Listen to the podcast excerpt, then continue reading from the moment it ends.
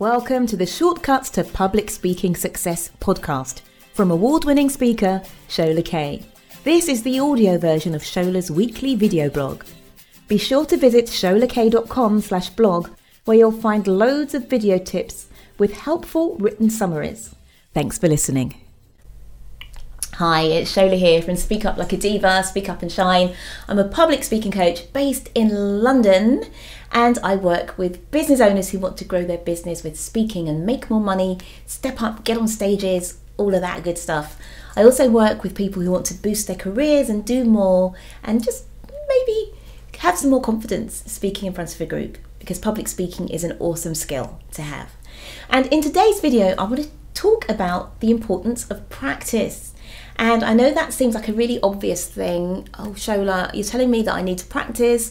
Come on, surely I've got better ways to spend my time. But you'd be surprised how many people don't practice, or they leave their practice until the very last minute. And I was at a networking event just recently and I was speaking to a lady who's a financial advisor, and we were talking about potentially working together. And she was telling me that she doesn't enjoy practice. And as a result, she's fluffed quite a few speaking opportunities. And she knows that if she doesn't practice, she fluffs things up, but it still hasn't inspired her to practice more. And I thought what I'd do today is just share some of the benefits of practice with you. I mean, as both a professional singer and also a speaking coach, I don't particularly enjoy practice. And you'll find that quite a few musicians would rather not have to practice, depending on the opportunity, right? But they'll do their practice to get themselves at a certain level, and then in terms of having to practice for every gig that they do, as I say, depends. If it's a big high profile one, they probably will do a lot of practice. But if not, people like to rock up, do their thing, go. And a lot of speakers are the same. They don't want to put that time in to get things ready. And practice sometimes isn't fun, right? Because practice is reminding ourselves that we are a bit crap at something, right? Or, okay, to be more gentle about it, it's reminding ourselves that we have a long way to go, right? But if we don't start, how can we improve? So if the road is long, right, but we never actually step on that road and get going, or we just sort of do what we can and sort of don't practice kind of that journey, then it's always going to be tough for us. So it's super important to... Something going on, there's lots of plastic being rolled around outside. I hope you didn't hear that. But anyway, if you did, I'm going to soldier on. And it's important to understand the benefits of practice and to build it into the presentations that you're making. So what are some of the reasons why it's important for us to practice? Well, the first one is it gets rid of a lot of the fear and nerves that we have around speaking. And the number of clients who have come to me and said, oh, I hate public speaking, I'm so nervous, I'm really worried about this opportunity, I don't want to do it. And then when we work through a bit of serious practice time together, by the end of it, they're looking forward to going and speaking. And they come back afterwards and they say, oh, that went really well, or I was surprised by how well I did. And it's because they put the time in to practice. So if you want to get rid of public speaking, the first place I suggest that you look is how much time are you spending getting ready and practicing versus how much time you spend worrying. If you took all the time you spent worrying and put that into practice time instead, you might be quite surprised by the results and how well you do.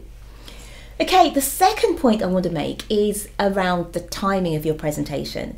So if you never practice your presentation under sort of conditions, from start to end, speaking conditions, then quite often you'll get the timing all wrong. And, I've done it too. You've got 10 minutes to speak and it comes out to be 5 minutes.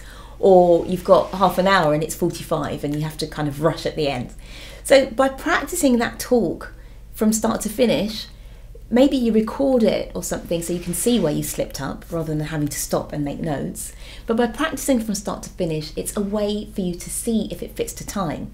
And to my mind, that is respect to your audience and the person who hired you or booked you to come and speak. Because you don't want to be one of those people that delays or messes up the schedule for the entire event because you went too long. Okay, audiences will typically prefer a speaker who doesn't use all the time and is a bit short versus somebody who overruns. because they'll be like, what wasn't the next one supposed to? Okay, you don't want that, and you don't want to mess up the schedule and have the organizer never invite you back again.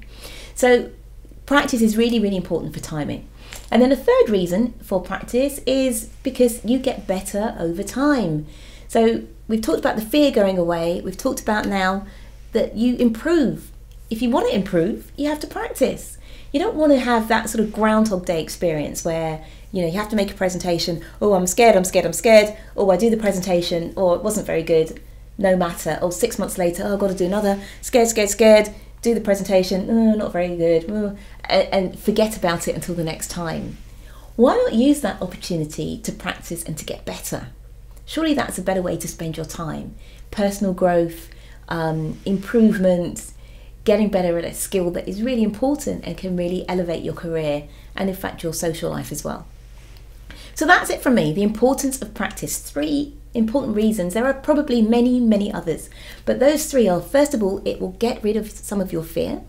It's also respectful to your audience in terms of making sure you keep to time. And finally, it will help you improve, right? Practice, as they say, makes perfect. And we're not striving for perfection. We're just looking for excellence or for improvement. So practice makes improvement. Why don't we stick with that one? I hope you enjoyed that and that it was useful to you. And if you are interested in finding out more about what it is like to work with me, please do drop me an email or book one of my power sessions and we will chat. Take care. If you want more resources to help you ace your public speaking, then head on over to sholakay.com.